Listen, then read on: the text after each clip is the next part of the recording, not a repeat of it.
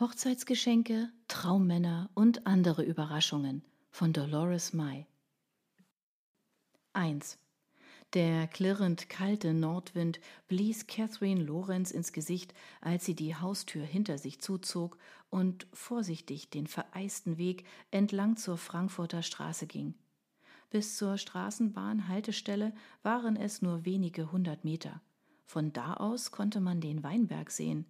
Die felsige Anhöhe ragte inmitten der Kasseler Innenstadt in den wolkenverhangenen, diesigen Morgenhimmel, der wenig Hoffnung auf einen sonnigen Wintertag machte. Nur der Frost, der die hässlichen kahlen Stellen der Dächer und Straßen, die nicht mit Schnee bedeckt waren, mit einer trügerisch pelzigen Oberfläche überzogen hatte, verlieh der Szenerie etwas Märchenhaftes. Allmählich erwachte die Stadt. Ohne Babs Anruf hätte Catherine keinen Fuß vor die Tür gesetzt. Babs hieß eigentlich Barbara und war inzwischen eine gestandene Rechtsanwältin, doch für Katie, so wurde sie von den meisten gerufen, war sie ihre allerliebste Freundin Babs, mit der sie befreundet war, seit sie denken konnte. Es musste wichtig sein, wenn sich Babs mit ihr zum Frühstück treffen wollte, an einem Samstag, wo ihr das Ausschlafen am Wochenende doch so heilig war. Katie schob die Hände tiefer in ihre Taschen und ärgerte sich, dass sie in der Eile vergessen hatte, Handschuhe einzustecken. Es war so eisig, dass der gefrorene Schnee bei jedem Schritt unter ihren Stiefeln knirschte. Die Kälte ließ auch den Februar nicht aus ihren Krallen. Katie konnte sich nicht erinnern, wann es zuletzt eine so lang anhaltende Kälteperiode gegeben hatte.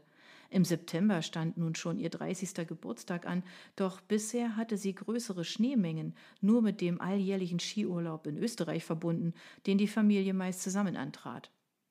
An der mit durchsichtigem Kunststoff überdachten Haltestelle angekommen, blickte sie auf den immer dichter werdenden Straßenverkehr und atmete tief durch. 30. Die Zahl lag ihr schwer im Magen. Nicht wegen des Älterwerdens, nein, das war nicht das Problem. Sie hasste es einfach nur, im Mittelpunkt zu stehen. Doch genau das würde passieren, wenn sie eine größere Party geben würde. Und eine größere Party war das, was alle von ihr erwarteten. Wieso konnte niemand verstehen, dass ihr an dem Brimborium nichts lag? So ist es eben mit runden Geburtstagen, die man feiert, hatte ihre Mutter Cornelia Lorenz zu dem Thema lachend gemeint. Ich bin aber nun mal nicht so, hatte sich Katie vergeblich zu rechtfertigen versucht. Ihre Mutter liebte es zu feiern und Gäste einzuladen. Vor allem genoss sie es, solche Events zu planen, um sie dann regelrecht zu zelebrieren. Da war es nur logisch, dass sie eine Geburtstagsparty für Gott gegeben hielt. Wenn sie einlud, verdiente jedes schlichte Kaffeetrinken schon den Namen fest. Katie kam in der Hinsicht so gar nicht nach ihrer Mutter. Und nun schlug sich auch noch Babs auf deren Seite und blies mit ihr in ein Horn. Nervig, absolut nervig. Und alles nur, weil sie 30 wurde? Glücklicherweise blieb Katie bis September noch ein bisschen Zeit, um sich eine Strategie gegen den Feierwahnsinn auszudenken. Sieben Monate sollten dafür ja wohl reichen. Ihr stand der Sinn eigentlich viel mehr nach Verreisen. Spontan fiel ihr Südfrankreich ein. Bilder und Erinnerungen von einem wunderschönen Urlaub während der Oberschulzeit tauchten vor ihrem inneren Auge auf. Schöne und weniger schöne, vor allem bittersüße. Gedankenverloren ging sie vor der menschenleeren Haltestelle auf und ab. Leise pfiff der Wind durch die offenen Spalten der Seitenwände. Allein der Gedanke, sich auf die kalten Plastiksitze setzen zu müssen, ließ sie frösteln. Lieber zählte sie Asphaltflecken, die freigetreten zwischen Rollsplit und vereister Schneedecke hervorlugten. Dabei kam ihr die Geburtstagsdebatte mit Babs wieder in den Sinn. Mensch, jetzt sei kein Frosch, so eine Party macht doch Spaß. Ich helfe dir beim Organisieren, hatte Babs beschwörend auf sie eingeredet. Aber du kennst mich. Ich bin nicht gerade die Ausgeburt einer Stimmungskanone, hatte Katie gekontert.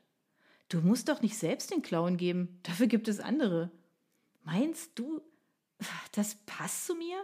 Auf gar keinen Fall möchte ich eine Party, auf der die einzelnen Highlights die Menükarte und das anschließende Essen sind.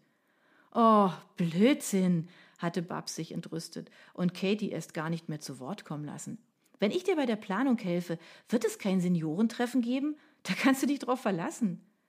Okay. Ich denke drüber nach, hatte Katie sich schließlich breitschlagen lassen. Katie, bitte, findest du nicht auch, dass es langsam an der Zeit ist, einen Schlussstrich unter die Akte Kevin zu ziehen? Er ist es nicht wert, dass du dich so verkriechst. Ich finde, der runde Geburtstag wäre da eine gute Gelegenheit. Aus Babs Worten hatte aufrichtige Besorgnis geklungen. Katie seufzte. Dass ihre Freundin mit ihren Bedenken mehr als richtig lag, wusste sie. Schließlich hörte sie von ihren Eltern auch nichts anderes. Bestimmt würde sie sich andersherum ebenso verhalten. Ehrensache unter besten Freundinnen. Doch sie fand einfach keinen Weg aus dem Dilemma. Noch immer verspürte sie nicht den geringsten Drang, abends wieder um die Häuser zu ziehen, obwohl das Drama mit Kevin nach mehr als zwei Jahren eigentlich längst verjährt sein sollte.